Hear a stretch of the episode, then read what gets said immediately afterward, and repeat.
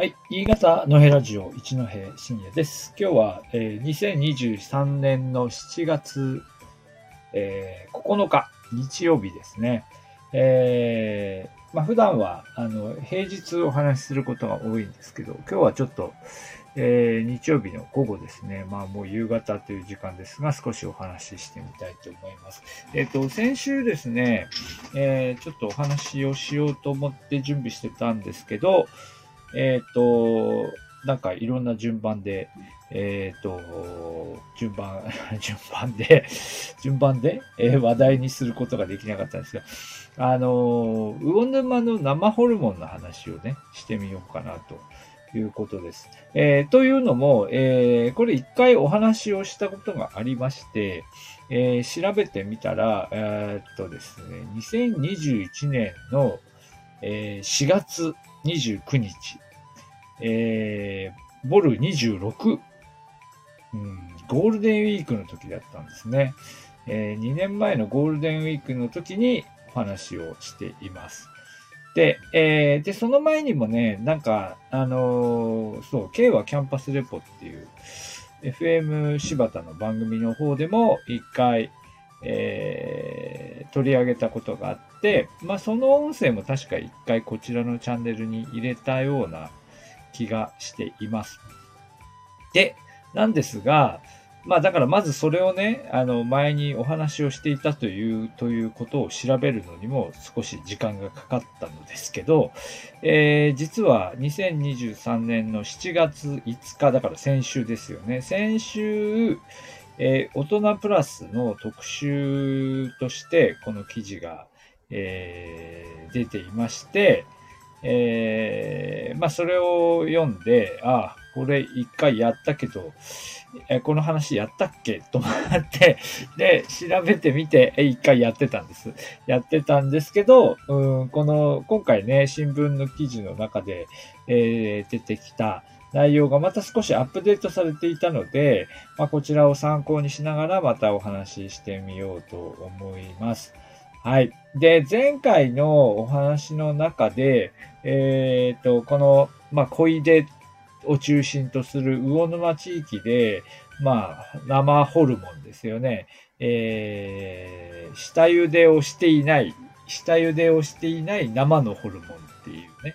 まあ、生で食べるわけじゃなくて、生のやつを焼いて食べるんだけど、えー、まあ、その話は一回したと思います。で、で、このホルモンを食べる文化が、えー生まれた源流というのが、えー奥只見ダムの建設工事で、で、奥只見ダムの建設工事で集まった人たちが、まあ、あれ食べれんだよ、みたいなことを、えー魚沼の人たちに、まあ、教えたっていうか、リクエストしたっていうか、まあ、豚はいっぱい飼ってたんでしょうね。で、だからそこでその、えーそのホルモンを食べるという文化を、えっと、えーまあ、外から来た人たちが新潟県の人に、新潟県の人っていうか、魚沼の人たちに教えて、それで始まったと。まあ、そんな話だ、ままあ、したと思います。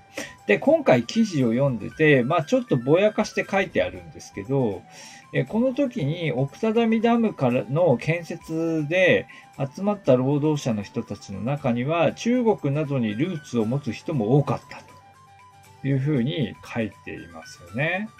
まあだからこの時に来た、あの、この時魚沼に集まってきた人たちが、まあ、その大陸から引き上げてきた人たちなのか、えー、まあそれとももうその、なんていうかル、ルーツそのもの、民族的なルーツが中国など大陸の方にある人なのか、まあそれミックスかもしれない。両方かもしれないですよね。まあそういう人たちがこう集まってきて、この人たちが、えー、まあ、うん、広めたと、広めたっていうか教えたっていうか、どっちだろうね。えー、まあ中にはその労働、その、えー、奥只見ダムの建設現場で働くためにやってきたけども、まあ地元で食べ物屋さん始めた人もいるのかもしれないですよね。まあというようなことだっていうのが、こうちょっとだけね、え今回の記事の中でもちょっとだけ触れてられてるんですが、多分そういう意味かなというふうに理解できるようなことが書いてありました。で、えー、前回の配信の中で、えー、私がご紹介したのは、あの、魚沼の、えー、小出の飲食店街の中で、えまあ、ダントツに人気がある山にというお店でした。ダントツに人気があるかわからないけど、まあ、よく名前が上がるところで、私が唯一行ったことがあるところですね。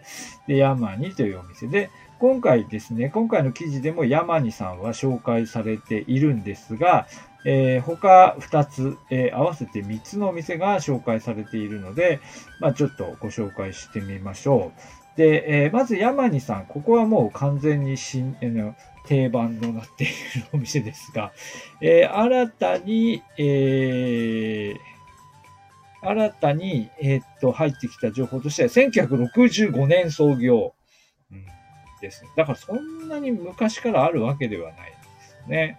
はい。で、現在の、現在の佐藤良介さん34歳が、の、が3代目だそうで、えー、2年ほど前に変わったと。だから私が多分に、もう行ったのもっと前なんで、その時には多分先代のがお店に立ってらっしゃったんでしょうね。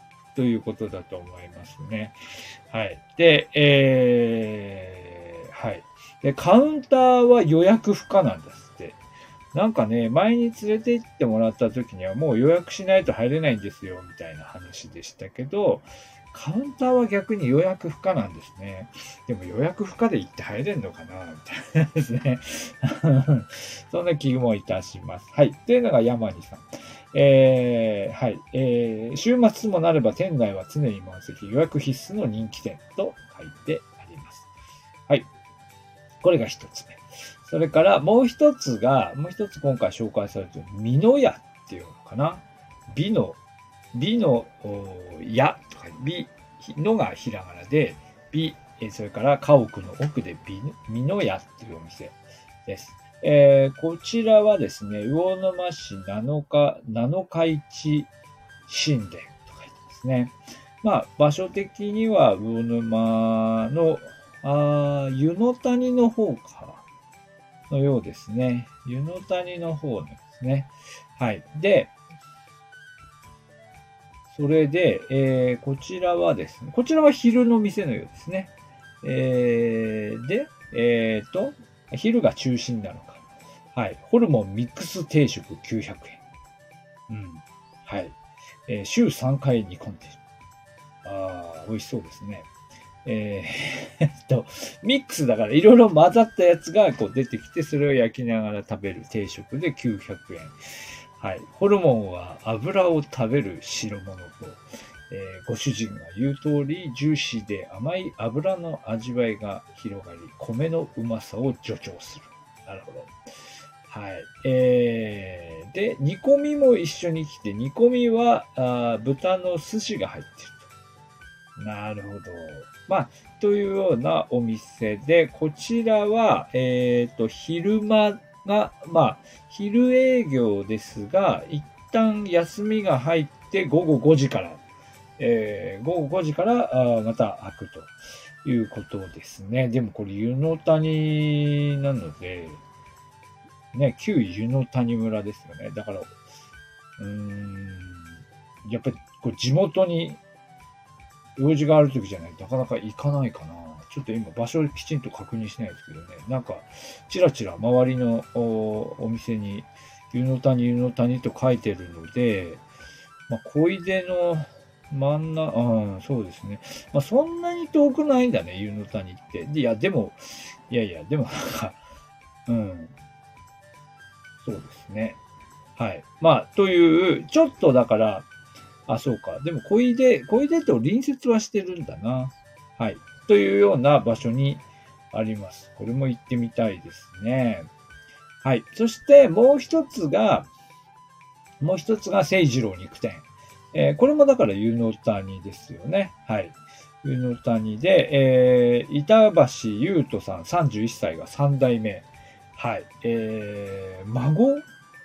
岐阜県の出身だけど、えー、魚沼にやってきて、えー、そうですね、初代の、えー、孫だそうです。で、えー、店を切り盛りしていると、えー、いうことで、え、ここね、あれですよね、大量のホルモンを販売するんですよね。販売する量が、えー、一腹と半腹っていうふうに分かれていて、えー、一腹、一腹が、えー、一、一腹が5.3、5.3キロ、えー、2.7キロが、えー、半腹。もっとちっちゃいのもあるんでしょうけどね。あるんでしょうけど、半腹とか一腹で味付け味なしみたいな、こういう売り方もしているということ。その量で買いに来る人がやっぱりいっぱいいるんですかね。うんねえ、という感じですね。えー、で、で、そうなんだけど、お店の前には生もつ自販機というのがあって、まあ最近流行りのあれですよね。えー、あの、生で、あ、生でじゃねえや、自 自動販売機で買えるやつで、これも、はい。これだから、いつでも買いに行けるんですか？なんか夜、夜買いに、なんかお店閉まった後でもちょっと立ち寄って買うことができるということですかね。こちらも湯の谷地区なんですけど、湯の谷に行った際にお店が閉まっていても大丈夫。火曜日と日曜日は定休日なんで、火曜日と日曜日は、あお店は閉まってるけど、えー、買うことができる。はい。あ、日曜日、そうね。日曜日の方が、あいいかな。なので、これは冷凍での販売ですね。冷凍での販売というふうになるそうです。はい。えっ、ー、と、なんかね、この間ちょっと、えー、見ていたら、なんか白根にできた新しい、あの、ホルモン焼きのお店も、なんか魚沼出身の人がやっているという話で、まあだから、あんまり新潟市内の人とかは、その、魚沼のもつ文化のことを、まあ、正直知らないですよね。あの、知らないし、あの、別に焼肉屋に行っても魚沼式でやってますみたいな、そんな売り出し方の店もそんなにはないので、ほとんど知られていないと思いますが、えー、面白いんですよ、ここね。うん。なので、まあそうですね。まあちょっと新潟県外から新潟にいらっしゃる方には若干ハードルが高いと思いますけども、えー、チャレンジしてみる価値があるというかですね。まあ、新潟県、広い新潟県の中に、えー、眠っている様々な文化を、まあ、発掘するっていう意味でも非常に、えー、良い、良いっていうか、非常に面白いものではないかなと思います。はい。というわけで、今日は、あちょっと待ってください。えー、っと、第26回、ボル26、2021年4月にお話をした、えー、魚沼ホルモンのお話について、えー、今回ですね、えー、新潟日報大人プラスに新たに記事が出ていましたので、それを読みながら、その内容を見ながら、えー、もう一度お話をしてみました。山にだけではない、まだ他にもいろいろ面白い店がありそうです。はい。じゃあ今日はここまでです。お疲れ様です。